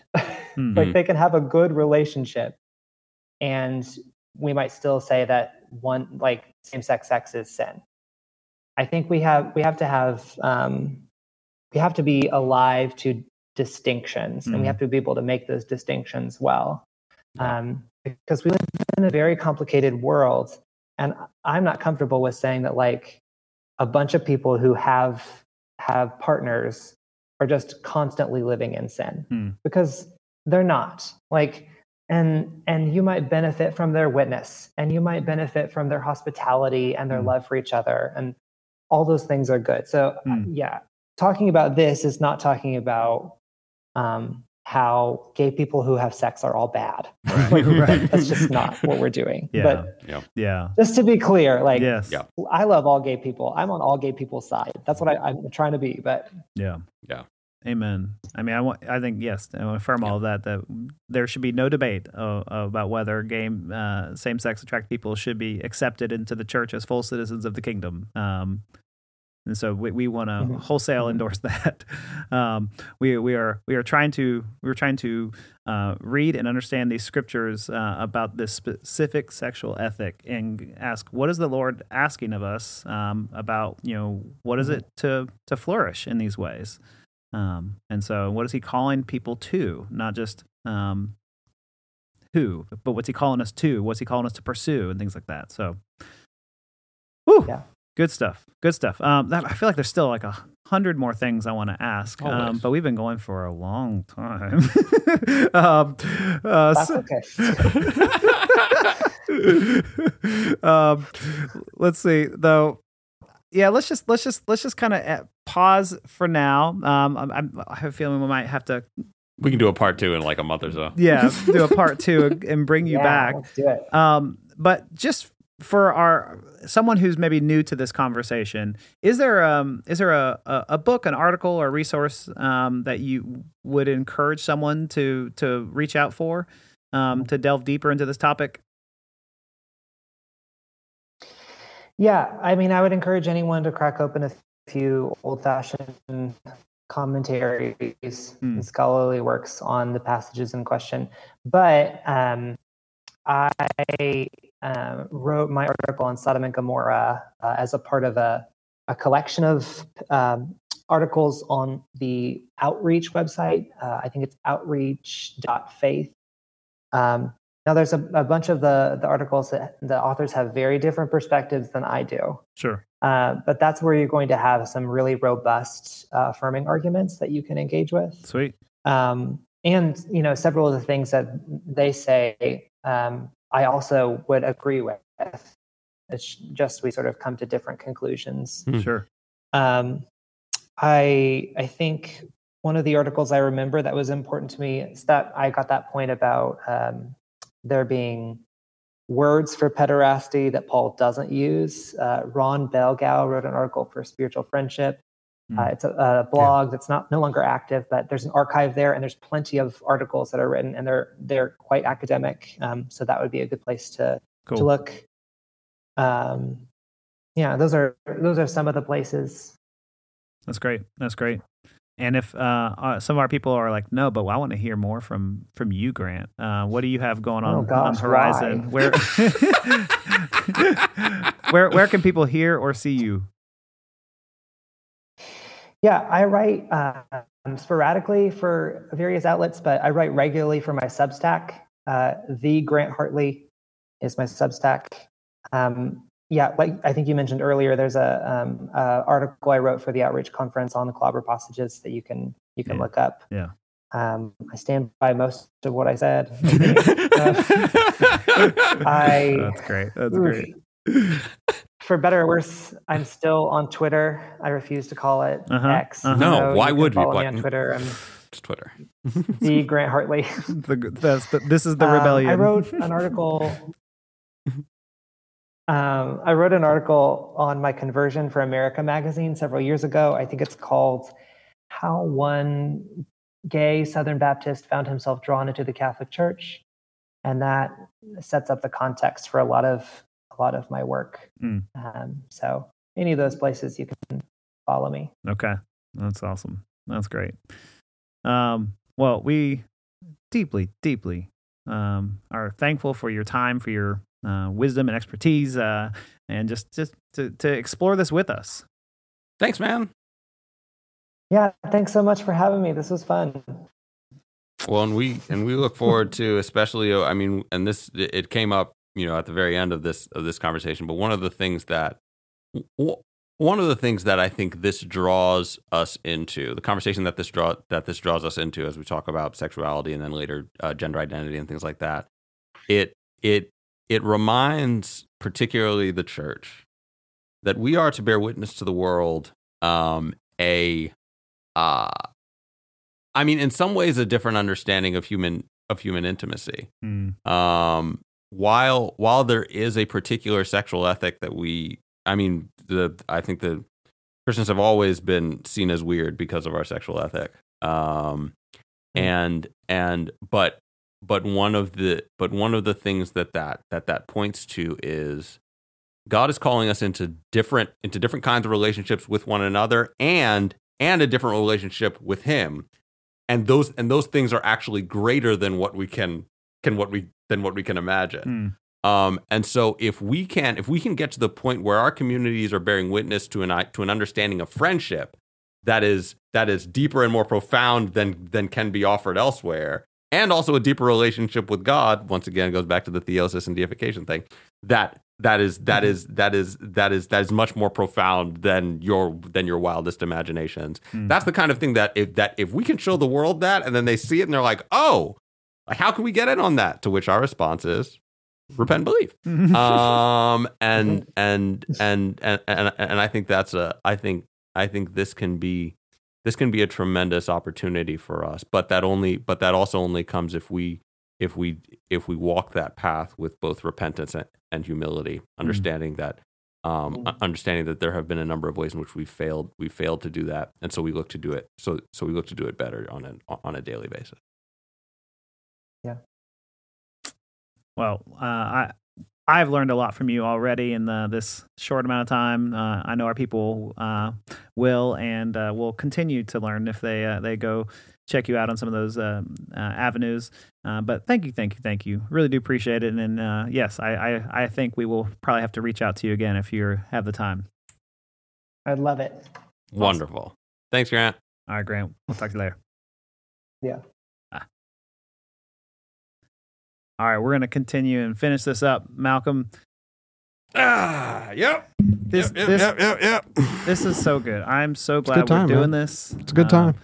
I, I I just feel like there's so much to, to unpack and unwind, but we are almost at two hours on this podcast. I mean, Um, so It's like an, it was like an hour. Well, oh yeah, I don't know how much intro I material may have you gone had. for like 45 minutes. I don't know. Oh, see, you get Slim alone with the mic, and he'll just. I'm just, like, talking to Just talks Just- to himself. what do I want to talk about? Hours upon hours. Oh gosh. Okay. that was Uh, good, man. Good quality stuff. Yeah. Well, how about this? Let's just play this movie. A movie? Music.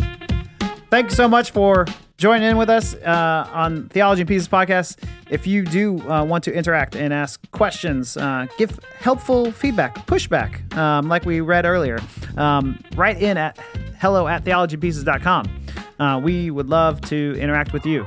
Um, if there's some big, big questions, we're going to have a, a Q&A episode at the end of all of, of this series. Uh, and so we are um, going to uh, try to keep all those together.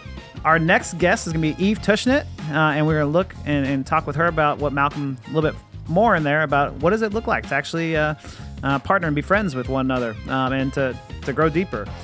So, um, y'all, love it, love it, love it, love it. Um, if you have yet to write a review, come on, people, uh, give us a review. Bring it on. Bring it on. We see those numbers. Come on. We see those numbers. We love it. Thanks y'all for coming. See y'all. see y'all.